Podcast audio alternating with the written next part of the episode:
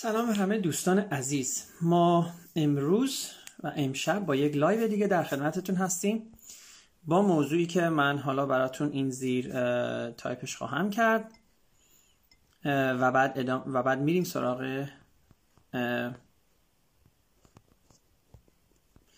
live مون. پس اجازه بدین تا من این رو اضافه کنم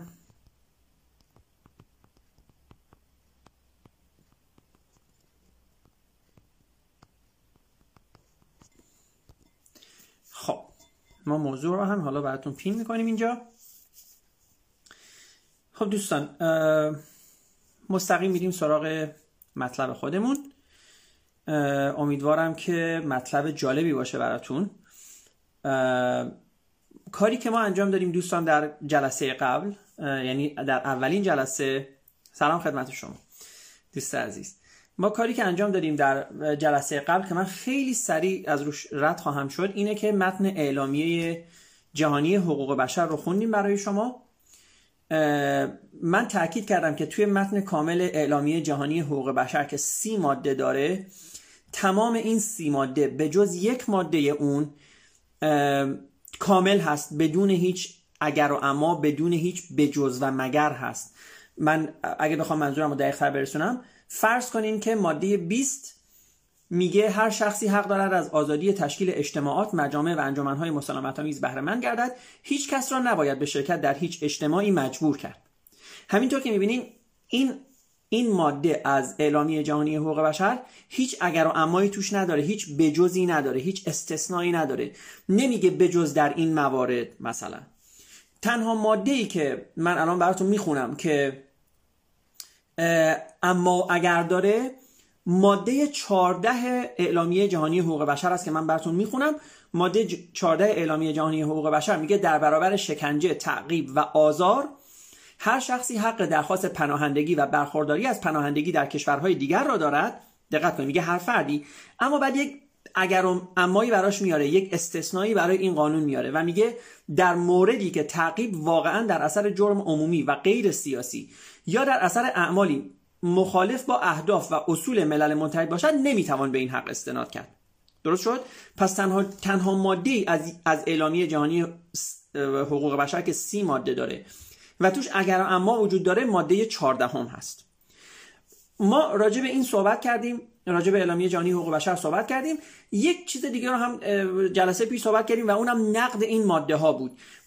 طبیعتا این ماده ها خیلی به اون شکل نقد خاصی نداشتن. بیشتر صحبت این بود که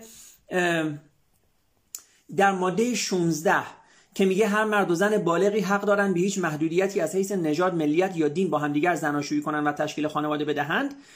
ما گفتیم که توی ماده 16 اون چیزی رو که به رسمیت شناخته اعلامیه جهانی حقوق بشر ازدواج بین مرد و زن هست. بنابراین در اعلامیه جهانی حقوق بشر هم جنسگرایی به رسمیت شناخته نشده. ازدواج دو هم جنس و هم به رسمیت شناخته نشده.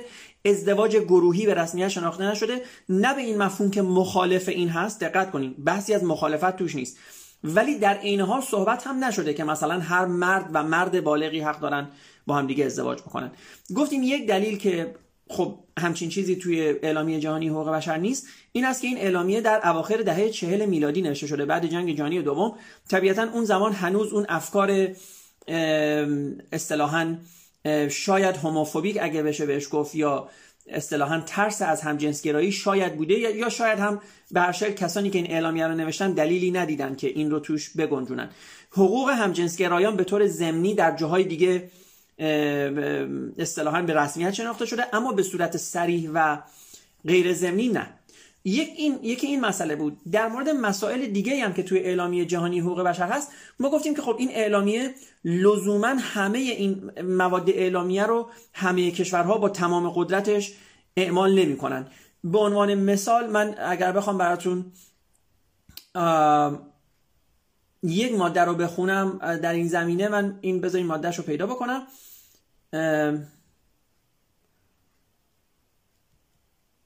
اجازه بدین تا من اینو ببینم کجاست تا اینو براتون بخونمش. و بگم مثلا این ماده رو خب کشورها واقعا انجام نمیدن. آره. ببینیم مثلا ماده 13 اعلامیه جهانی حقوق بشر میگه که هر شخصی حق دارد در داخل هر کشور آزادانه رفت آمد کند و اقامتگاه خود را برگزیند.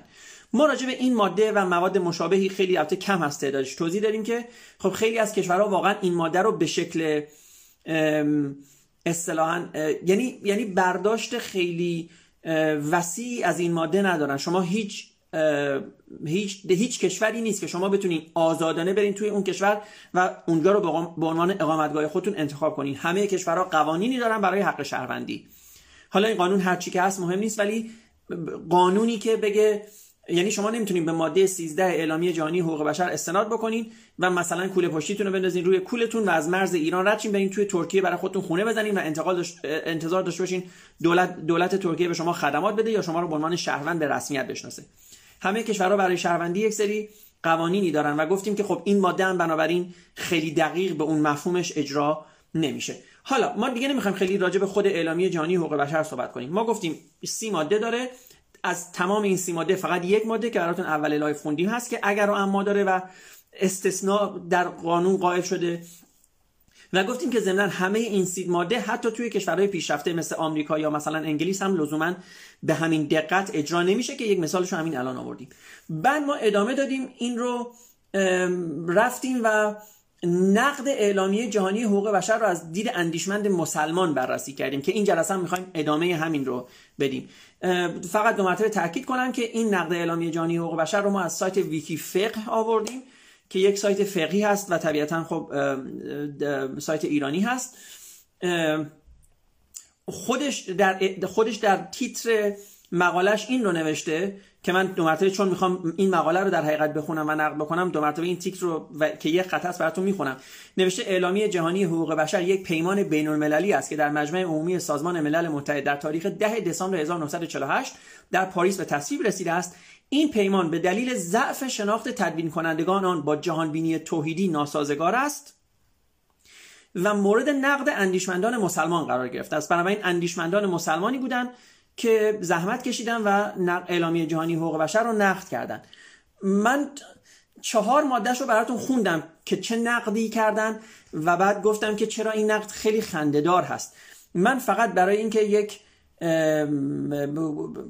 اصطلاحا یک باز دو مرتبه یادآوری بشه من ماده چهارم رو دو مرتبه می‌خونم که انگار جلسه پیشم خونده بودم و خیلی دیگه سریع بدون جزئیات میگم که اشکالش چی است. ماده چهارم اعلامیه جهانی حقوق بشر این رو میگه.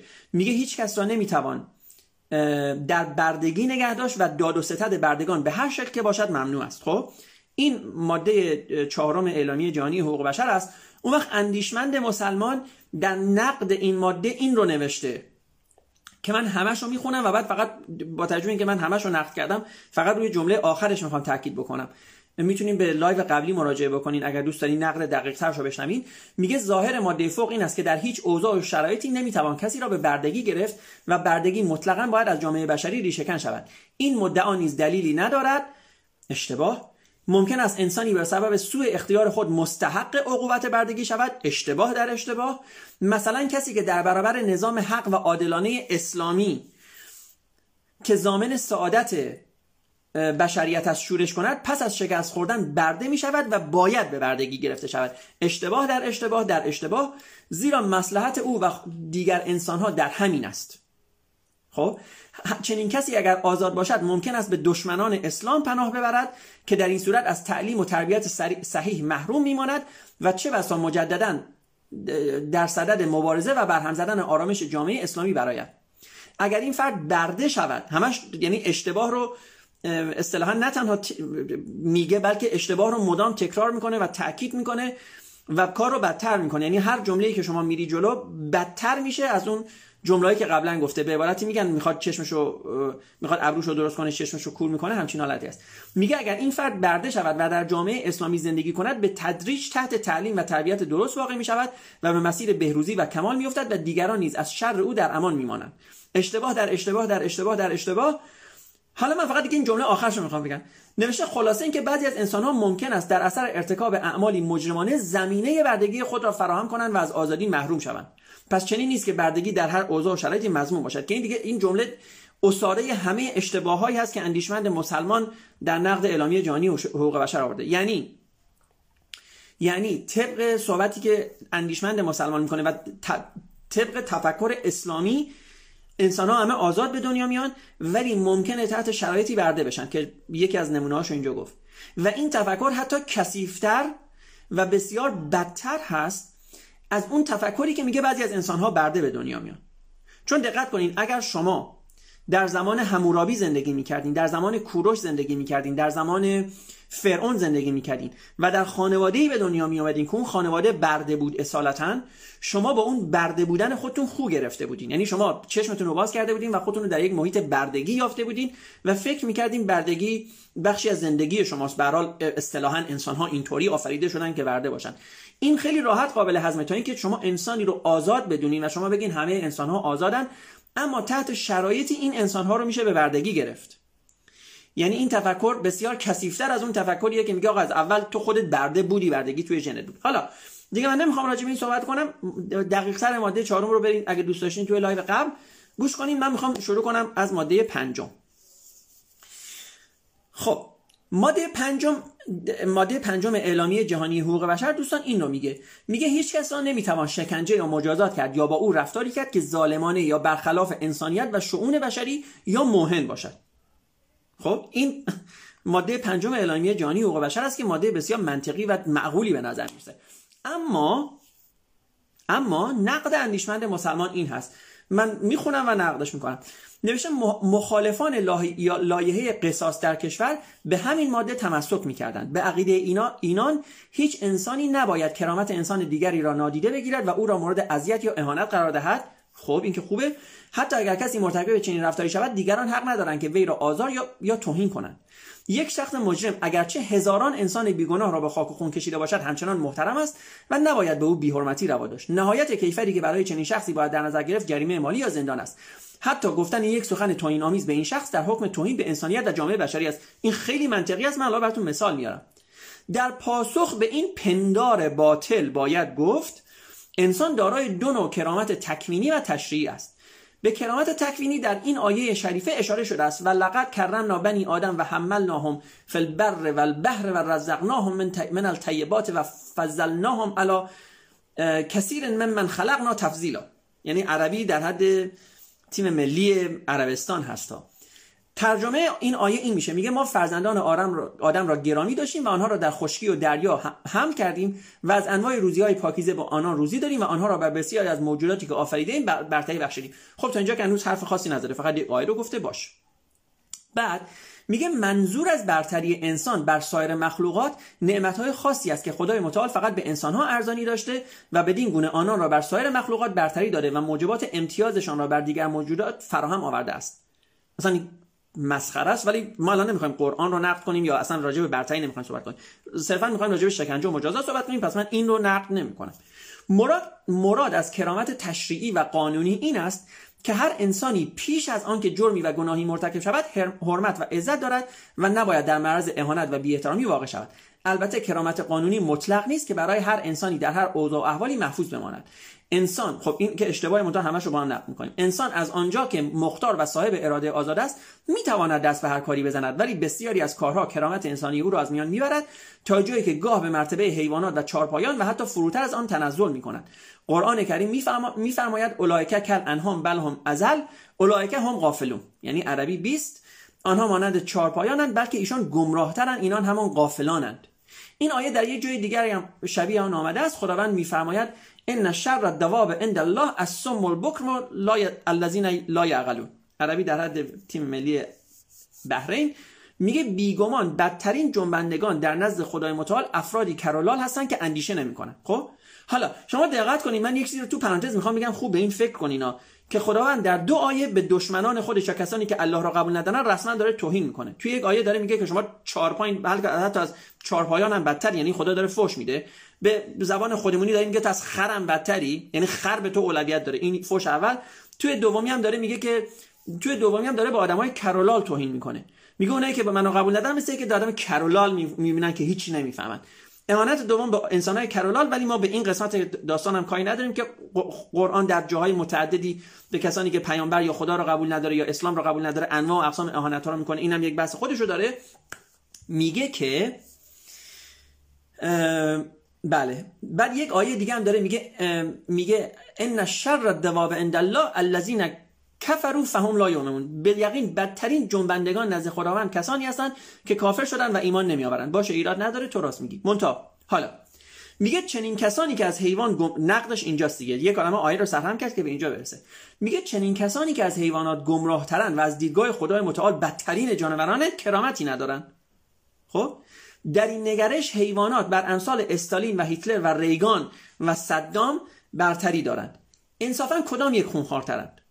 خب نگاه کنید این اولا که ما بهش میگیم این فالس دایکاتومی توی منطق یعنی دوگانه اشتباه دوگانه غیر منطقی. که شما بگی خب حیوانات از استالین بهتر مثلا یه خر از استالین بهتر است. خب اوکی مثلا فرض کنید منم میگم آره خر از استالین بهتر است. من با این تیکه مشکلی ندارم. خر هیچ ایوانی رو نکشته استالین یک آدم رو کشته. نتیجه منطقی مثلا اگر از دیدگاه کشتار حساب کنیم و وحشی بازی اصطلاحا حساب کنیم خر موجود خیلی بهتری است از استالین و هیتلر بفرض خب؟ تا اینجاش مشکل مشکلی نیست. میگه واضح واقع این است که خدای متعال کرامت تشریعی را به انسان عطا نموده اما بقای آن را مشروط به حسن انتخاب و نیکوکاری خود بشر دانسته. بنابراین کرامت مزبور ثابت و همیشگی نخواهد بود. پس هیچ دلیل معقولی وجود ندارد. از کجا به اینجا رسید معلوم نیست. که کرامت و حرمت انسان حتی در صورت ارتکاب جرم همچنان محفوظ بماند.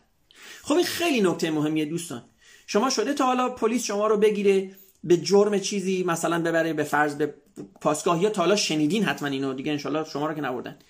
پلیس چیکار می‌کنه؟ توی سر طرف می‌زنه بهش فحش میده ریشش رو می‌کشه موهاش رو می‌کشه توی گوشش می‌زنه بهش لگت می‌زنه. چرا؟ چون طبق طبق تفکر اندیشمند مسلمان شما کرامت خودتو از دست دادی. بنابراین اگه مثلا شما دزدی کردی حالا تو سرت هم بخوره حقته. اگر شما مثلا زدی یک آدمی رو کشتی حالا ما فرض شما زدی یک آدمی رو کشتی حالا چهار تا چگم توی گوشت بخوره هیچ ایرادی نداره. تفکر اینه میگه تو خودت کرامت خودتو از بین بردی حالا با دزدی با جنایت با هر چیزی که جرم محسوب میشه. خب مشکل این کجاست؟ یعنی مشکل اینو تفکر کجاست؟ اولا توی مثالی که زدم شاید کاملا مشخص بود. یعنی راه رو باز می‌کنه که نیروهای حافظ قانون به این اصطلاحا به این استناد بکنن که تو خودت حرمت خودت رو نگه نداشتی پس ما هم بزنیم توی سر. تو خودت دزدی کردی پس حقت کتک بخوری. در هیچ جای دنیا همچین کاری نمی‌کنن. چرا؟ چون بله کرامت انسانی باید حفظ بشه. دوستان همینطور که گفتم توی مثال مربوط به قتلم گفتم شما اینطوری فرض کنید فرض کنید اگر امروز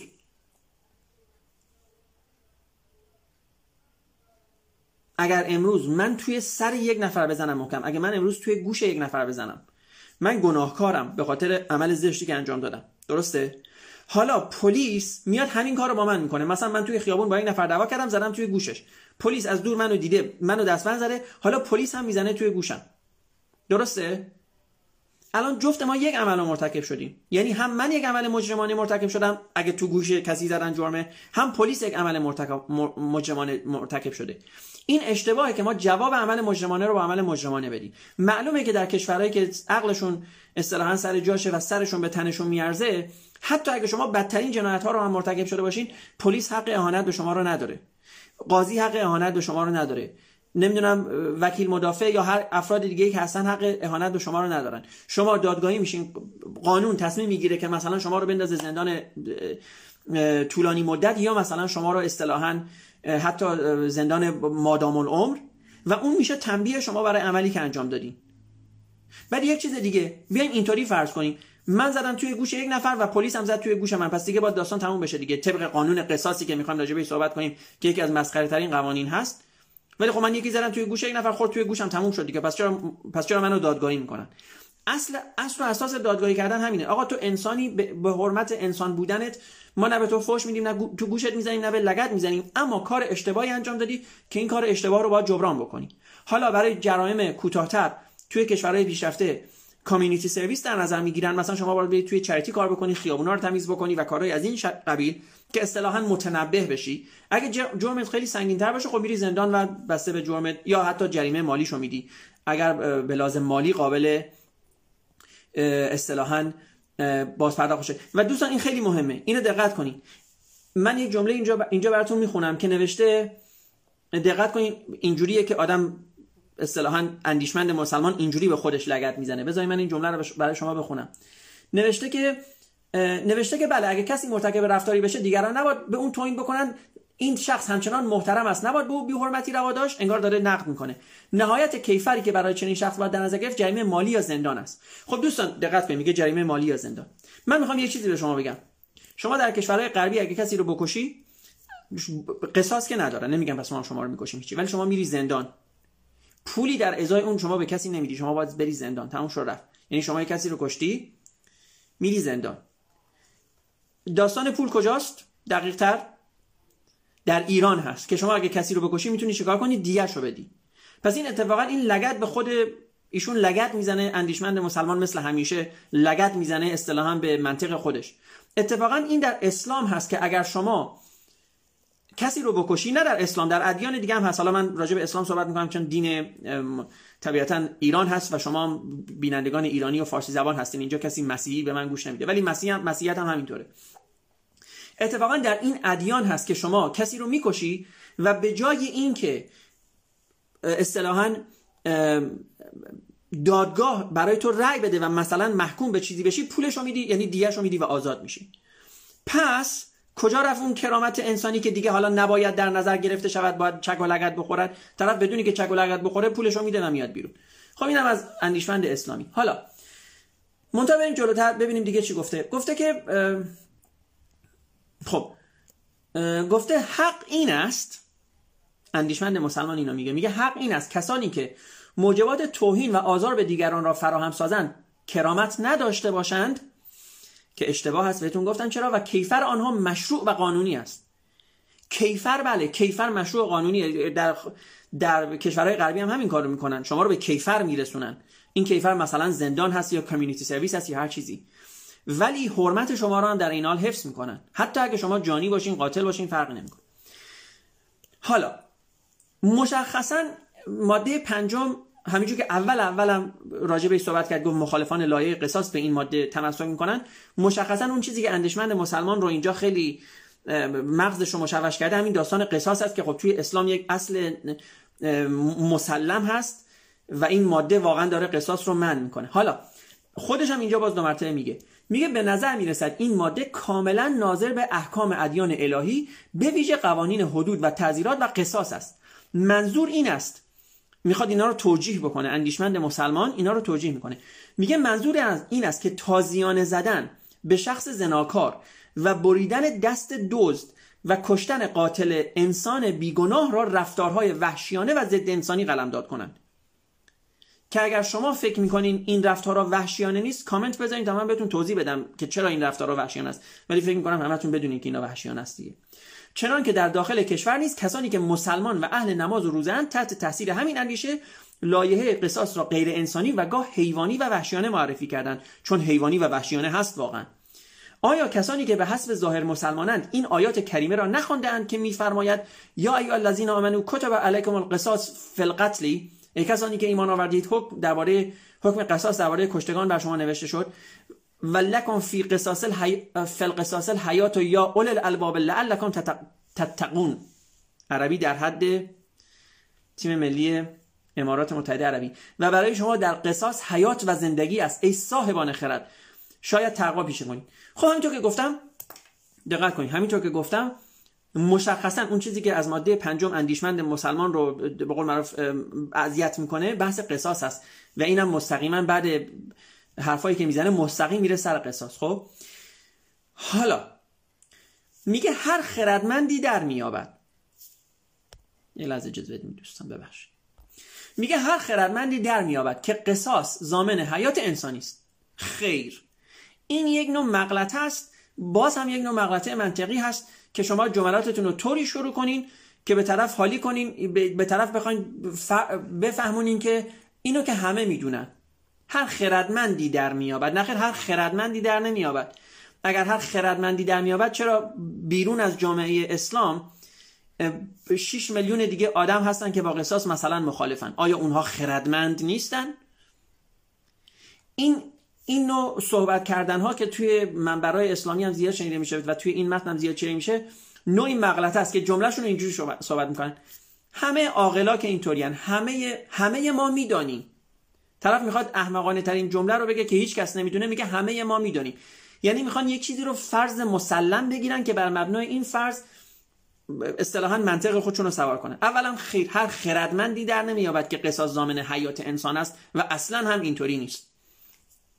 خیلی واضح بهتون بگم چهل سال هست که در ایران داره قانون قصاص اجرا میشه. اگر قرار بود قصاص زامن حیات انسانیت باشه الان باید میزان میزان قتل در ایران در پایین ترین نقطه خودش می بود دیگه چهل سال شد دیگه. یعنی دو تا نسل حداقل گذشتن که می‌دونیم نیست. اتفاقا خیلی هم بیشتر. پس پس آمار به ما میگه که خیر قصاص زامن حیات نیست. بماند که قصاص چیز بسیار وحشیانه ای است. حالا اگر میگم اگر یک زمانی نقدی داریم به این بگین که راجبش بیشتر صحبت کنیم. میگه اگر قصاص اجرا نشود بیشک دقت کنین کلمات رو چجوری میندازه. یعنی یک جوری صحبت می‌کنه که انگار همه اینو قبول دارن دیگه. اگر قصاص اجرا نشود بیشک ظلم و فساد روز به روز افزایش مییابد و جامعه بشری را به ورطه هلاکت سوق می‌دهد. خب دو تا سوال. اولا در ایران که قصاص اجرا می‌شوند چطور بیشک ظلم و فساد هنوز باز هم داره روز به روز افزایش مییابد؟ یک. در جوامع مثل سوئد که قصاص وجود ندارد چطور هست که دادگاهشون اصطلاحا خیلی با مشکل کشتن در درگیر نیستن و تعداد قتلشون خیلی پایین تر از ایرانه در جوامع پیشرفته مثل سوئد حالا؟ پس بیشک نیست اتفاقا خیلی باید تو شکه. به همین جهت در ادیان آسمانی قانون قصاص تشریع شده است. پس قانون قصاص حدود و تعذیرات که از سوی خداوند حکیم حکمتش رو داریم می‌بینیم دیگه یعنی حکمتش خورده بد جو تو چشممون مثل سوبالا. از سوی خداوند حکیم وضع شده حکیمانه است. اصلا جمله رو دقت کن قانون قصاص که از سوی خداوند حکیم وضع شده حکیمانه است.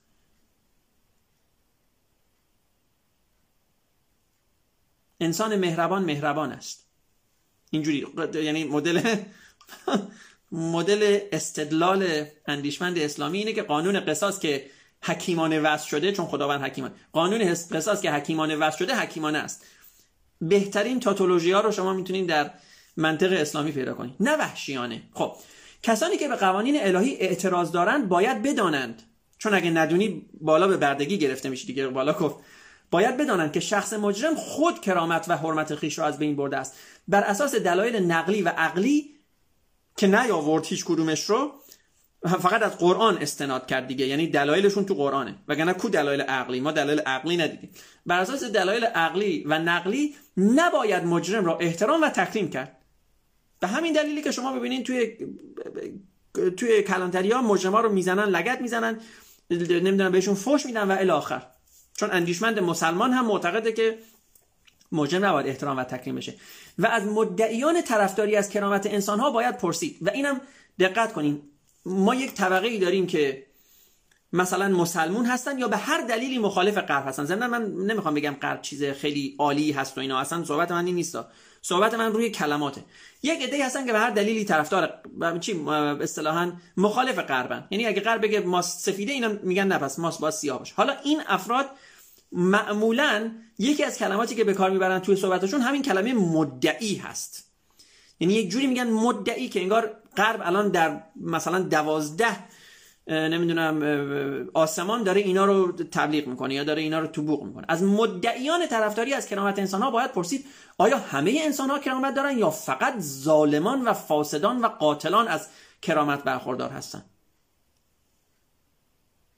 به کجا رسیدیم واقعا؟ از از اونجا به کجا رسیدیم؟ کرامت طرف طبیعت اونا دارن میگن همه انسان ها کرامت دارن. شما ظالم هم که هستی کرامت داری. فرقی نمی‌کنه. انسانی به هر حال. قاتل هم که باشی انسانی باید انسان باید آدمی با چی میگم تحت قوانین انسانی محاکمه بشی. دلیلی نداره لگت بخوری دلیلی نداره تو سرت بزنن دلیلی نداره بهت فوش بدن ولی دلیلی داره که به خاطر جرمی که مرتکب شدی تو رو به زندان بندازن یا هر چیز دیگه اگر به لحاظ مالی قابل اصطلاحا جبران باشه به لحاظ مالی تو رو جریمه بکنن وگرنه تو رو زندان بندازن یا هر چیز مشابه خب ضمن یادتون باشه گفت بر اساس دلایل عقلی و نقلی که هیچ کدوم از این دلایل رو هم نیاورد. بعد نوشته افزون بر این نویسندگان و امضا کنندگان اعلامیه که همواره شعار دفاع از حقوق بشر سمیدن اصلا شما دقت می‌کنین این جملات چقدر شعاری هست؟ یعنی یعنی اصلا من این متن الان اگه بر شما بخونم این متن هیچ فرقی با سخنرانی مقام معظم رهبری پریروز نمی‌کنه. هیچ فرقی با نمی‌دونم سخنان خمینی در 40 سال پیش نمی‌کنه. اصلا جمله رو دقت کنید یک بار دیگه. نویسندگان و امضا کنندگان اعلامیه که همواره شعار دفاع از حقوق بشر سر میدن و انسان را در هر حال دارای کرامت می‌دانند کسانی هستند که شهرهای هیروشیما و ناکازاکی را در ژاپن بمباران کردند و هزاران انسان را به خاک و خون کشیدند. خب حالا دقت کنید من یک بار به شما دوستان گفتم گفتم که اشتباه نکنین بین این دو مسئله این خیلی مهمه. بین علم و کاربرد علم. خب؟ علم نه اصطلاحا ذاتا مقدس است نه ذاتا کثیف است. علم علم هست. تمام. دانش هست. خب؟ شما می‌تونین از این دانش استفاده بکنین که اتم رو بشکافین نیروی اتمی تولید بکنین می‌تونین بمب اتم بسازین. خب این که یک. و کسی که میگه مثلا علم کثیف گفتم مثل اینکه شما بگین خودکار کثیفه چون میشه لای انگشت گذاشت و انگشت و فشار داد. خب این خودکار خودکاره. شما هر مدلی که از این خودکار کاربرد بکن کاربرد داشته باشین به ذات این خودکار ربطی نداره به ذات شما ربط داره. این که از این. بعد میگه اینهایی که این شعارها رو سر میدن کسانی هستن که شهرهای هیروشیما و ناکازاکی رو بمباران کردن. خب که چی؟ So what? شما می‌خوای بگی اینها شما می‌خوای بگی اینها خودشون بعضی از مفاد این اعلامیه رو انجام نمیدن؟ اوکی. اصلا مهم نیست. اینجا بحث شخص نیست بحث این نیست که آمریکا حکومت کثیفی است حکومت تمیزی است. ما داریم راجع به اعلامیه حقوق بشر صحبت می‌کنیم. آیا اعلامیه حقوق بشر گفت شما بمب اتمی بزن به مردم ناکازاکی و هیروشیما نه. خیلی خوب. اون کسی که از این اعلامیه داره سوء استفاده می‌کنه مثلا یک بحث دیگه شما اگه داری اعلامیه جهانی حقوق بشر رو نقد می‌کنی باید مفادش رو نقد کنی. نه اینکه بگی حسن وجود داره که خودش اینو نوشته خودش عمل نمی‌کنه. به جهنم که عمل نمی‌کنه. شما میرید دکتر دکتر به شما میگه سیگار نکش در حالی که ممکنه خودش سیگاری باشه. این چیزی از مزرات سیگار کم نمی‌کنه. شما نمی‌تونی میگی خب خودت که داری می‌کشی. خب خودش بکشه خودش می‌خواد بمیره. اون جمله ای که میگه درسته میگه سیگار ضرر داره. حالا خودش می‌خواد بکشه می‌خواد بمیره اون یک بحث دیگه است ضررش رو قبول کرده. شما ضررش رو دوست داری قبول کن. هیچ ربطی به جمله کشیدن سیگار مضر نداره. استناد عقلی دانشمند مسلمان همین هست. اینا که خودشون نوشتن چرا خودشون بمب ریختن تو ناکازاکی؟ خب ریختن که ریختن. آیا شما داری آمریکا رو نقد می‌کنی که ما این رو ببندیم بریم آمریکا رو نقد بکنیم؟ شما داری اعلامیه جهانی حقوق بشر رو نقد می‌کنی اندیشمند مسلمان. کسانی که جنایتکارترین و خونخوارترین کشور جهان یعنی اسرائیل را ایجاد کردن. خواهشا دوستان من فکر می‌کنم شما از چهار نفرم بیشتر توی لایو نیستیم ممکنه نهایتا چل نفرم بعدا این لایو رو ببینن. بعید می‌دونم بیشتر از چل و چهار نفر این لایو دیده بشه. خواهشا دوستان برین تاریخ برین یک بار اصطلاحا بدون پیش داوری راجع به اسرائیل و صهیونیست و نمی‌دونم هر چیزی که توی ذهنتون هست برین تاریخ اصطلاحا تاریخ چی میگن؟ ایجاد اسرائیل رو بخونین. بنده نمی‌خوام از اسرائیلیا دفاع بکنم. به جهنم هر کی که هستن و هر کاری که می‌کنن و اگه الان دولتشون هرچی هست اصلا اینا نیست. اما وقتی ما داریم میگیم کشور اسرائیل ایجاد کردن شما ببینید ببینین آیا اصلا کشوری به اسم فلسطین روی نقشه بود؟ نبود دوستان کشوری به اسم فلسطین نبود روی نقشه. بریم بخونین. منطقه خودمختاری بود به اسم فلسطین که تازه اسم حتی اسمش رو درست گفته باشم. و حالا داستانی که بود. من اینجا نمی‌خوام راجع به تاریخ ایجاد اسرائیل صحبت بکنم. شما می‌تونین هر چقدر که دوستانی ضد یهود یا ضد اسرائیل باشین اون یک بخش دیگه است. اما ایجاد اسرائیل اینجوری نبوده که یک عده نشستن با هم دیگه چهار تا امضا کردن بعدم همه بلند شدن رفتن یک جایی. که بعدش هم سو وات اصلا حتی اگه اینطوری هم باشه سو وات دوستان 100 سال پیش روسیه به ایران حمله کرد. ایران رو اصطلاحا لشکر ایران شکست خود به خاطر اینکه شکست خود آذربایجان و ارمنستان رو از ایران جدا کردن. بریم پسش بگیریم. مگه ارمنستان و آذربایجان مال ایران نبود؟ خب بسم الله بریم پسش بگیرین دیگه. مال شماست دیگه. آقا یه کشوری بوده زورش بیشتر بوده خاک رو گرفته. آیا این عمل درست است به لحاظ قانونی و تاریخی؟ نه. اما اتفاقی است که افتاده تموم شد. حالا شما برو ارمنستان رو به خاک خودت الحاق کن. تازه جالبی قضیه اینجاست که طبق قدنامه ترکمانچای اگه اشتباه نکنم الحاق آذربایجان و ارمنستان به خاک روسیه 100 ساله بود. یعنی گفتن تا 100 سال بعد 100 سال ما این زمین ها رو به شما برمیگردونیم. برگردوندن؟ نه.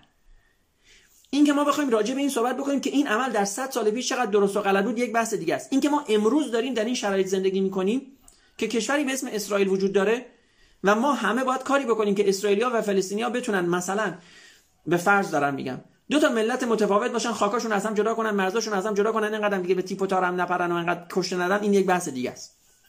حالا کسانی که جنایتکارترین و خونخوارترین کشور جهان یعنی اسرائیل را ایجاد کردند و به هر وسیله ممکن از آن دفاع و حمایت می کنند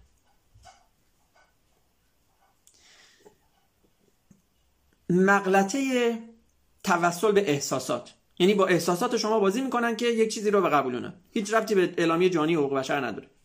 آیا اعلامیه جهانی حقوق بشر گفت اگر کشوری به صورت غیر منطقی تأسیس شد از آن دفاع و حمایت نکنید. کالا اونا دفاع و حمایت کردن و شما دارید به سر اعلامیه جهانی حقوق بشر می‌زنید و این این متاسفانه دوستان همونجور که گفتم این متاسفانه مدل منطقی است که خیلی از ما هم حتی گاهی اوقات داریم. یعنی ما نمی‌دونیم که هر چیزی رو چجوری باید در جای خودش بذاریم. مثلا از دقت می‌کنیم که بس اصلا از اعلامیه جهانی حقوق بشر رفته به سمت نمی‌دونم محکوم کردن جنایت اسرائیل و آمریکا. خب من فقط چون می‌خوام همه متن رو بخونم همه رو براتون می‌خونم دیگه. حالا در صورت ببخشید.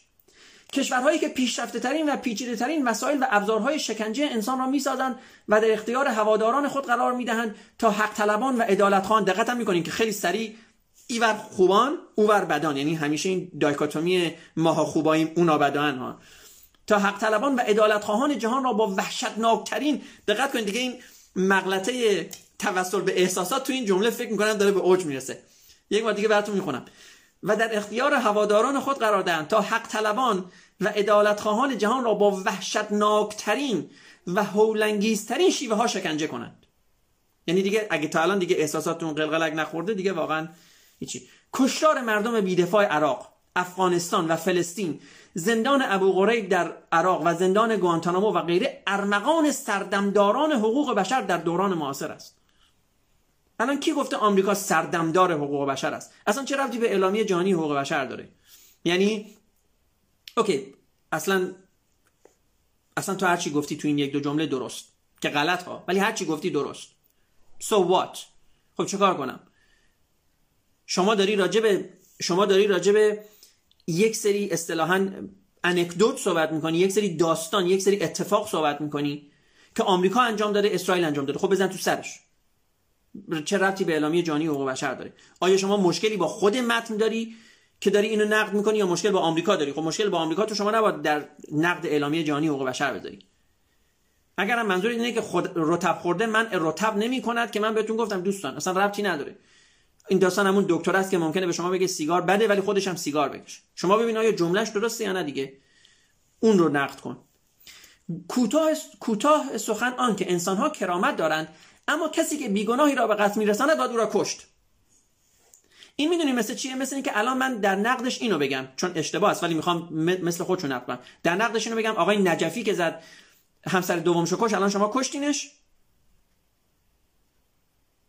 یعنی می‌خوام با مثال یک چیزی رو اثبات کنم که خب اشتباه است دیگه. بارها گفتم خدمتتون که این اشتباه است. اما مدل استنتاج خودشون. خب شما که میگین هر بیگون هر کسی بیگناه رو به قتل میرسانه با او را کش خب بسم الله. برین الان آقای نجفی رو بکشین چون او دیگر کرامت ندارد این تفکر مسلمان اینطوری است. نکته قابل حالا یک جایی هم می‌رسه که اندیشمند مسلمان طبیعتا باید چیکار کنه؟ باید دستمال رو برداره و اسلام رو تا جایی که می‌تونه بالاخره چون لایو هست برق بندازه. بنابراین میگه نکته قابل توجه که به اعتقاد ما به اعتقاد ما اندیشمندان مسلمان حفظ حقایق عقاید حقه. و اخلاق حسنه مهمتر و ارزشمندتر از حفظ جان است. بگونه ای که اگر جان فدای آن شود صحیح است. بنابراین اگر کسی با عقاید درست و اخلاق نیک نیک انسان ها سر ستیز و پیکار داشته باشد یا به آن توهین کند در واقع چیزی والاتر از جان انسان ها را آماج کین و دشمنی قرار می‌دهد و شایسته مجادات سنگین است. دوستان دقت می‌کنین این وسط یک ترقی انداخت و در, رفت ترقی رو که به این شکل می‌خوام براتون چیز کنم. بررسیش کنم ببینیم وقتی تمام این نقد قشنگش رو کرد که ما راجع صحبت کردیم یک جمله ای میندازه که این جمله اصلا خیلی سنگین است. میگه اخلاق و عقاید حتی از جان انسان ها مهمتره. پس کسانی که به اون عقاید توهین بکنن انگار حتی بدتر از اینکه به جان انسان ها مثلا توهین کرده باشن یا جان انسان رو گرفته باشن. که می‌دونید توی پرانتز داره به شما چی میگه؟ به عقاید ما مسلمان ها توهین نکنیم. به عبارتی عقاید ما مسلمان ها رو نقد نکنیم. چرا؟ چون عقاید ما حتی از جان ما هم با ارزشتر هست. و شایسته مجازات سنگین است. اینا روشون نمیشه بگن ولی خب همون داستان سب و نبی است که میگن فوش به پیامبر بدی باید چی؟ کشته بشی. این همونه دیگه خب بعد این ماده پنجم بود. بعد نوشته مواد بعد نوشته مواد ششم تا پانزدهم بیانگر حقوقی است که فل جمله مطابق با احکام و قوانین اسلامی است. مشروط بر اینکه به حقوق الهی و حقوق اجتماعی تعارض و ناسازگاری نداشته باشد که در آن صورت حق الله و حق جامعه مقدم می‌شود. به عبارتی از قانون ششم تا پانزدهم اعلامی حقوق بشر نتونسته ایرادی بگیره. منتها برای اینکه باز هم کار رو محکم کاری کرده باشه گفته هرچی الله بگه. اگه الله یک چیزی گفته که ما نمی‌فهمیم حرف الله درسته. وگرنه من که خودم نقدی ندارم. بعد میره ماده 16 هم. ماده 16 هم میگه زنان و دوستان زنان خدمت همتون که اومدین سلام عرض می‌کنم. اگه زمانی لابلای صحبت های من سوالی دارین یا حرفی دارین یا هر چیزی بگین من کامنتاتون رو می‌خونم و راجع به صحبت می‌کنم. ماده 16 اعلامیه جهانی حقوق بشر دوستان اینو میگه. ببخشید بازم یک لحظه من اجازه بدید ممنون. میگه که زنان و مردان بالغ حق دارند بدون هیچ گونه محدودیت از نظر نژاد، ملیت، تابعیت یا مذهب با همدیگر زناشویی کنند و تشکیل خانواده دهند. در تمام مدت زناشویی و به هنگام انحلال آن زن و شوهر در کلیه امور مربوط به ازدواج دارای حقوق مساوی هستند. خیلی خب من به شما گفتم ایرادی که من خودم به این ماده می‌گیرم اینه که در این ماده فقط داره میگه زن و مرد حق دارن ازدواج بکنن خب راجع به حقوق همجنسگرایان اینجا به صورت صریح چیزی نگفته و گفتم دلیلش هم این است که 1949 یا 48 نوشته شده. خب اون زمان واقعا این بحثا یا نبوده یا اینکه به هر حال شاید اون زمان مطرح کردنش توی جامعه برای خیلی از کشورها سنگین می بود کما اینکه هنوز همین امروز هم در سال 2020 هنوز هم بحث‌های مربوط به همجنسگرایی یا مثلا بحث‌های مربوط به ترنس ها بحث‌های مربوط به کامیونیتی LGBTQIA همینجور ادامه هم پیدا می‌کنه. هنوز برای بعضیا قابل هضم نیست. منتها حالا این یک بحث است. حالا ما می‌خوایم نقد اندیشمند مسلمان رو بخونیم. دوستان من نقد های اندیشمند مسلمان رو خیلی مثلا یعنی اندیشمندان مسلمان رو من خیلی دوست دارم. میگه اگر مراد این باشد که هر زن یا مرد بالغی حق زناشویی و تشکیل خانواده دارد البته سخنی درست است. خب. حالا اما اگر مراد این باشد که هر زنی حق دارد با هر مردی که بخواهد ازدواج کند و به همین ترتیب هر مردی بتواند با هر زنی که بخواهد زناشویی کند پذیرفته نیست. یعنی میگه ما قبول داریم که زنها باید ازدواج بکنن مردا باید ازدواج کنن ولی هر کی به هر نیست. اینجوری نیست که هر کی با می‌خواد ازدواج بکنه. حالا ببینیم منظورش چیه. همان گونه که مصالح جامعه اقتضا می کند که برای ازدواج دختران و پسران شرط سنی قائل شوند و قانون مدنی هر کشوری حداقل سن ازدواج را تعیین می کند چه بسا همان مسائل اجتماعی مقتضی باشد که مرد با مادر خواهر دختر عمه خاله و دیگر محارم خود ازدواج نکند. و زن به همسری پدر برادر پسر عمو دایی و سایر محارم خیش در نیاد. خب یه لحظه اینجا استوب کنیم. ببینید صحبتش اینه میگه میگه چطور جامعه میگه یک شرط سنی باید برای ازدواج باشه؟ پس این شرط هم باید باشه که زن مثلا با بابای خودش ازدواج نکنه یا با عموش ازدواج نکنه. خب دو تا مسئله. اولا شما برگردین اول ماده 16 رو بخونین. داره میگه زنان و مردان بالغ. اصلا راجع به بچه ها صحبت نمی‌کنه. کودک همسری همون زمان هم خوشبختانه به عقلشون رسیده که کودک همسری کار اشتباهی است. بالغ. حالا البته این بالغ مثلا در خیلی از کشورها 16 سال تعیین میشه در بعضی از کشورها 18 سال تعیین میشه ولی آخر اون یک بحث دیگه است. اما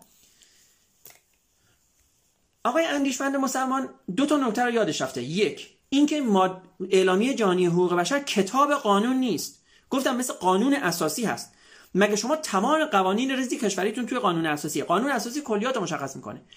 اعلامیه جهانی حقوق بشر که نمی‌تونه بیا ریز بنویسه زنان و مردان بالغ حق دارن با همه ازدواج کنن به جز پدر و عمو و دایی و خاله و پسر عمو و پسر دایی. این که یک. اینجوری که نمی‌تونه بنویسه. دو دوست عزیز اندیشمند مسلمان. این چیزی که شما میگی که مثلا زن نباید با اموش ازدواج بکنه اینها همه فرهنگی هست. توی ایران زن می‌تونه با پسر اموش ازدواج بکنه درسته؟ توی آمریکا نمی‌تونه. آیا خوب بود توی قانون مینوشتن زنان و مردان بالغ حق دارن؟ نمی‌دونم با هر کسی می‌خوان ازدواج کنن به جز پسرمو و پسردایی بعد شما به عنوان اندیشمند مسلمان موات اینجوری سیخ نمی‌شد که ای چرا پسردایی نه؟ به خاطر اینکه اینا فرهنگی است. توی یک فرهنگی ازدواج با پسردایی یعنی پسردایی جز مهارم اصطلاحا محسوب میشه و ازدواج با پسردایی و پسرعمو و نمی‌دونم دختر خاله و دخترعمو اینسست محسوب میشه یعنی زنای و سکس با مهارم محسوب میشه. توی فرهنگی مثل اسلام محسوب نمیشه. خیلی هم راحت پسرعمو دخترعمو با هم دیگه ازدواج می‌کنن. کدام درست است؟ این سوالو نپرسین. هیچ وقت نپرسین چی درسته. اینا به بحث‌های فرهنگی هست. یک چیزی که در ایران درسته مثلا ازدواج با پسر عمه ممکنه در خارج اشتباه باشه. یه چیزی که در ایران درسته مثل اینکه مرد چهار تا زن بگیره ممکنه در خارج اشتباه باشه. برعکسش هم هست. ممکنه یه چیزی در خارج درست باشه مثلا مثل سکس قبل از ازدواج که در ایران اشتباه میدوننش. اینجا اصلا بحث درستی و غلطی نیست. بحث اینه که اینا فرهنگ‌های متفاوتن. اندیشمند مسلمان شما اینو در نظر نگرفتید دو این کتاب قانون کلی رو داره میگه مثل قانون اساسی و حتی کلیتر از قانون اساسی. بنابراین نمی‌تونه ریز همه اینا رو توی قانون بیاره که. اندیشمند. خب. حالا همچنین یک نظام اسلامی می‌تواند برای حفظ مصالح معنوی مسلمانان از آنان بخواهد که با غیر مسلمانان ازدواج نکنند. البته این که ممنوعیت مذکور شامل ازدواج با هر غیر مسلمانی است یا فقط ازدواج با غیر اهل کتاب را در بر می‌گیرد و شامل هر قسم ازدواجی است یا تنها ازدواج دائم را در بر می‌گیرد در اینجا محل کلام نیست و تعیین آن به عهده قانون اسلامی است. داره میگه که آقا جان جامعه اسلامی میگه که تو نباید با غیر مسلمان ازدواج بکنی. این تفکر قبیله ای هست. تفکر قبیله ای 1400 سال پیش که مثلا فرض کن این قبیله قریش می‌گفت شما با غیر قبیله قریش ازدواج نکن. حالا اسم قبیله قریش شده قبیله اسلام. قبیله اسلام میگه شما با غیر قبیله اسلام ازدواج نکن. تموش یعنی اگه شما رومئو و جولیت هم هستی اما رومئو مسیحی هست و شما مسلمان هستی شما جولیت مسلمان هستی حق ازدواج نداری. که احمقانه هست. و به خاطر همین هم است که ماده 16 هم داره میگه بدون هیچ گونه محدودیت از نظر نژاد ملیت تابعیت یا مذهب. حالا هیچ ایراد نداره. میگه میگه که در ادامه میگه جملهش هم کامل نیست. میگه در اجتماع, باید به گونه این نظم و جریان یابد که مسائل مادی و معنوی جامعه تامین گردد. اطلاق ماده مزبور نمی‌تواند این هدف را تامین کند. به عبارت دیگر اطلاق این ماده که به موجب آن هر مردی می‌تواند با هر زنی ازدواج کند نمی‌تواند بر قوانین مدنی کشور حاکم باشد. حالا که می‌بینین حاکم هست. خیلی هم خوب حاکم است. البته به جز کشورهایی مثل ایران. یا مثلا عربستان. مهمم نیست. هر دوست دارین با قبیله خودتون ازدواج کنید منتها اینجوری نیست که شما برای بقیه کشورها بخواید تعیین تکلیف کنی که نمی‌تواند حاکم باشد. حالا که می‌بینید حاکم شده است در همه جای. در همه جای دنیا. به جز میگم یک سری کشورهای مسلمان. به هر صورت در امر ازدواج فل جمله محدودیت هایی به دلیل مسائل فردی و اجتماعی وجود دارد که این ماده از آنها قفلت کرده است. باش. خلاصه کلام اگر بناس در اعلامیه اموری بران شود که هرگز قابل تخصیص و تقیید نباشد این ماده را به همین صورت نمی‌توان پذیرفت و اگر اعلامیه مزبور عهدهدار بیان حقوقی است که در مواردی استثناپذیر و قید بردار می باشد این ماده باید با قید و شرطهای همراه شود تا نیازهای طبیعی فطری و معنوی انسان را تامین کنند خب ما یک بار به اندیشمند مسلمان گفتیم که این داره کلیات رو میگه مثل قانون اساسی. در جزئیات شما این اما همون کلیاتش هم درست است و شما در همون جزئیاتش هم اندیشمند مسلمان داری؟ اشتباه می‌کنی. میریم ماده 18 و 19 هم. نوشته هر کس حق دارد از آزادی فکر وجدان و مذهب بهره مند شود. این حق متضمن آزادی تغییر مذهب یا عقیده و همچنین متضمن آزادی اظهار عقیده و ایمان است و نیز شامل تعلیمات مذهبی و اجرای مراسم دینی است. هر کس می‌تواند از این حقوق به صورت فردی یا جمعی یا به صورت خصوصی یا عمومی برخوردار باشد. ماده 19 هم میگه هر کس حق آزادی عقیده و بیان دارد و حق مزبور شامل آن است که از داشتن عقیده خود بیم و استرابی نداشته باشد و در کسب اطلاعات و افکار و انتشار آن به تمام وسایل ممکن و بدون ملاحظات مرزی آزاد باشد. حالا اندیشمند مسلمان می‌خواد اینو نقدش بکنه. اینو میگه. میگه این دو ماده و به خصوص ماده 18 هم مستقیما ناظر به احکامی است که در همه ادیان الهی به طور عام و در اسلام به طور خاص راجع به ارتداد و بازگشت از دین است. یعنی از تمام ماده 18 هم این رو گرفت که ارتداد. و طبیعتا داد اندیشمند مسلمان بعد از ارتداد چی؟ در میاد. یعنی هم شما بگی ارتداد اندیشمند مسلمان دستش رو تو گوشش می‌گیره و در حالی که یک میمون داره اینجوری توی گوشش سنج می‌زنه دیگه به هیچ گوش نمی‌کنه. خب تبیین کنندگان اعلامیه در برابر احکام ارتداد موضع منفی دارند که باید داشته باشن معلومه که دارن و معتقدن هر شخصی مجاز است که از دین خود دست بردارد و دین جدید انتخاب کند. دمشون گرم. البته دفاع از احکام ارتداد و استدلال در مقابل مخالفان و دشمنان اسلام کاری از ظریف و دقیق که در جای مناسب خود به آن آن پرداخته شود. خب به عقیده ما به عقیده اسلام به عقیده دانشمندان دانشمندان که نباید بگیم اندیشمندان چون این دانشی که نداره اندیشه دارن.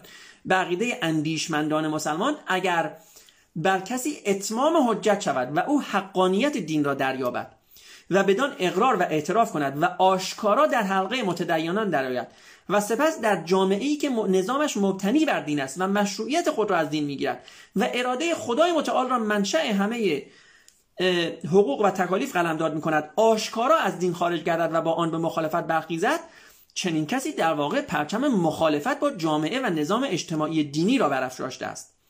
این اقدام اگر مجاز باشد که اینجا دیگه اندیشمند یعنی دیگه اندیشمند مسلمان الان دیگه واقعا داره به مرز چی می‌رسه؟ به مرز جنون می‌رسه که اگر مجاز باشد زمینه بسیار مساعدی برای نفوذ دشمنان دین و نظام فراهم می آورد تا از طریق عوامل نفوذی خود به درون جامعه اسلامی حیات اجتماعی را در معرض خطر قرار دهند. یعنی شما فرض کنید در کشور آمریکا که این همه آدم شب مسیحی میشن صبح مثلا نمی‌دونم بی خدا میشن دو مرتبه شب که تصادف می‌کنن مسیحی میشن اینها دارن همینجور پایه های جامعه مسیحیت رو میلرزونن مثلا. خب. البته انکار و مخالفت با دین مادامی که مجال ظهور و بروز در عرصه اجتماع نیابند مفاسدی به دنبال نداره. اینم یه چیز خیلی قشنگیه من از اسلام دوست دارم. یه چیز خیلی قشنگیه که میگه آقا جان برو در پستوی خانه خودت اصطلاحا برو اون تهمه ها. هیچ کس نفهمه در ذهن خودت مرتد باش. یعنی در انقدر انقدر رو به شما اجازه میده اسلام انقدر دین اصطلاحا چی میگیم؟ اسلام انقدر دین مهربانی هست که میگه تو در پستوی ذهن خودت اگر مرتد باشی ولی به کسی نگی و هیچ کس نفهمه و احتمالا جلوی مادر بدر کماکان نمازم بخونی نماز جمعه هم بری جلوی شیخ چپ و راست بشی خب جیرادی نداره. اصلا به شما اجازه میده و اسلام اینجا خیلی دین مهربانی است. رحما بینهم. یک هم چیزی بود داره رحما رحما اشداء علی الکفار رو آره دیگه. رحما بینهم. یعنی خیلی با هم دیگه مهربون هستن. و طبیعتا احکام و کیفر ارتداد رو به دنبال نخواهد داشت. یعنی دقت کنیم میگه اگه ما نفهمیدیم تو تو مغزت فقط مرتدی ما نمیایم تو رو مجازات کنیم. انگار که می‌تونه تو مغزو بخونه و مجازات نمی‌کنه. یعنی انقدر مهربون انقدر مهربون. یعنی خرس های مهربون بودن کارتونش رو میذاشتن انقدر مهربون نبودن. بعضی اوقات قاطی می‌کردن. اینا میگن اگه ما نفهمیدیم تو تو ذهن خودت به هیچ کسی هم نگفتی تو مرتد نیستی حالش ببر. کفر و شرک باطنی فقط عقوبت اخروی دارد. یعنی خدا فهمید حالا بعدا چوب را در آستین شما فرو خواهد کرد. اما اگر ارتداد به عرصه اجتماع کشیده شود بر اساس مسائل اجتماعی کیفر متناسب با نیز اجرا میگردد. به اعتقاد ما همون اندیشمندان مسلمان همه حقوق فردی و اجتماعی حق خدای متعال است. آقا این جمله خیلی مهمه. این سربرگ واقعا اندیشمند مسلمانه که اصلا میگه ما حقی نداریم. همین حق خداوند متعال. اصلا اعلامیه جهانی حقوق بشر چیه؟ ما باید بنویسیم اعلامیه جهانی حقوق خدا. از اونجایی هم که خدا خودش نمی‌تونه بیاد پایین از حقوق خودش دفاع کنه ما اندیشمندان مسلمان به زور شمشیر رو نمی‌دونم نیزه هم که شده از اون حقوق دفاع خواهیم کرد. چون خودش ببخشید اینجوری میگم چون اصطلاح چون خودش چلاق اصطلاح نمی‌تونه این کار بکنه. حالا. دوستان ناراحت نشین در صورت از دید اینا گفتم. وگرنه خداوند خیلی هم چلاق نیست. حالا انسان مخلوق و مملوک خدای متعال است. اصلا مملوک ها یعنی برده است. اصلا شما برده خدایی. مملوک مال خدایی. مال خودت نیستی. قلمرو حقوق و تکالیف بشر را نیز او تعیین می‌کند. از این رو همان گونه که خدا حق دارد جان انسانی را بگیرد که توی قرآن و انجیل و اینا نمونهش هم زیاده که خدا هر موقع خواسته یک دفعه گفته آقا سیل می‌خوام بیارم همه رو ببرم نمی‌دونم ملخ می‌خوام بریزم همه رو نمی‌دونم داغون کنم. اصلا مثلا فرض کنید موسی با فرعون دعوا شد به جایی که خدا فرعون رو بکشه گفت بچه اول همه مصری رو من می‌خوام بکشم. اول زاده همه مصری رو می‌خوام بکشم. حق خداست دیگه حالا در صورت حال می‌کنه مثلا اینجوری. میگه اما کنه که خدا حق دارد جان هر انسانی را بگیرد که اصلا داستاناش هم انقدر زیاده که خب نمیشه انکار کرد. ضمن اینم بهتون میگم که در کل انجیل خداوند بالای میلیون ها نفر آدم رو کشته و کل انجیل از اول تا آخر شیطان هفت نفر رو کشته. خب؟ از اول تا آخر انجیل اگه شما بخونید شیطان نهایتا منجر به مرگ هفت نفر شده ولی خداوند میلیون ها نفر رو کشته.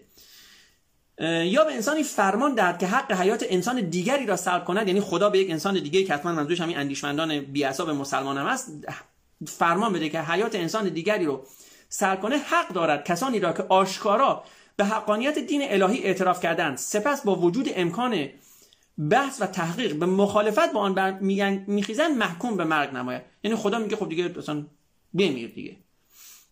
باز نکته جالبش اینه که خدا خودش نمی‌تونه از اون قدرت خودش استفاده کنه و شما رو از اون بالا بکشه. یعنی مثلا فرض کنید بنده که مسلمان بودم و مرتد شدم خدا خودش نمی‌تونه منو بکشه. حتما باید چیکار کنه؟ چون احتمالا اینجوری طبق معمول یعنی اصطلاحا دوستان ناراحت چون اصطلاحا خدا چلاق هست باز حتما باید مامور کلانتری بیاد این کار انجام بده. مامور دادگاه این کار انجام بده. حق آزادی عقیده و بیان. تا زمانی محترم است که با حق الله و حق جامعه سازگار باشد. در مقام تعارض حق آزادی عقیده و بیان محدود می شود منظورش دوستان البته ما خیلی دقیق بخوام به قول انگلیسی لای خطای رو بخونیم منظورش اینه که حق آزادی و بیان تا زمانی محترم است که شما با عقیده ما مخالفت نکنین. منتها عقیده ما و عقیده خداست. پس حالا ما اینجوری میگیم. تا زمانی که شما با خدا مخالفت نکنی. وگرنه شما عقیده بیانت محدود هست. بعد نوشته که ماده 20 مخالفت اصولی ندارد. خب خدا رو شکر اندیشمند مسلمان با یک ماده مخالفت اصولی نداشت و از ذکر آن در میگذری. دوستان من می‌خوام یک کمی این بحث رو ادامه بدم. البته کامل نمی‌تونم ادامه بدم. بنابراین من یک لحظه برای اینکه لایوم سر ساعت تموم میشه من لایو رو قطع می‌کنم. و دو مرتبه برمیگردم. در حدود نیم ساعت چل دقیقه می‌خوایم چند تا ماده دیگر هم بخونیم. پس اگر دوست داشتین حدود دو سه دقیقه اصطلاحا یک فرصتی باشه. شما اگه دوست داشتین یک اصطلاحا یک نفسی چاق بکنیم و برگردیم یک دو تا ماده دیگر هم بخونیم که این بحث رو بتونیم سر جاش تمام بکنیم. مرسی. پس حتما برمیگردیم.